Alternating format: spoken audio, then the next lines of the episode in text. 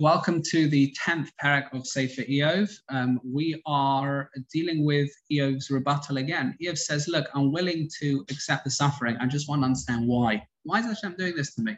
Even if he sins, says Iyov, why does Hashem not determine righteousness, tzidkus, rishus, based on true intentions? Therefore, I should be innocent. Iyov doesn't understand why the punishment was inflicted also in one go. Uh, gradual steps, do it like that.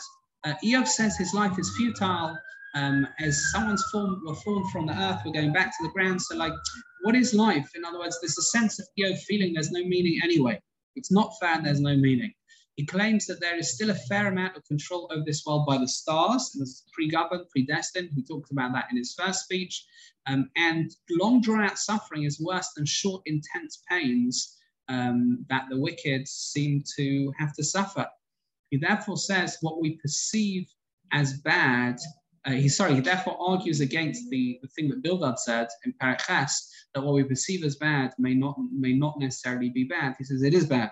You know, it is bad because you know, long drawn out suffering, he says, is much worse. That's his argument in Perek Yud.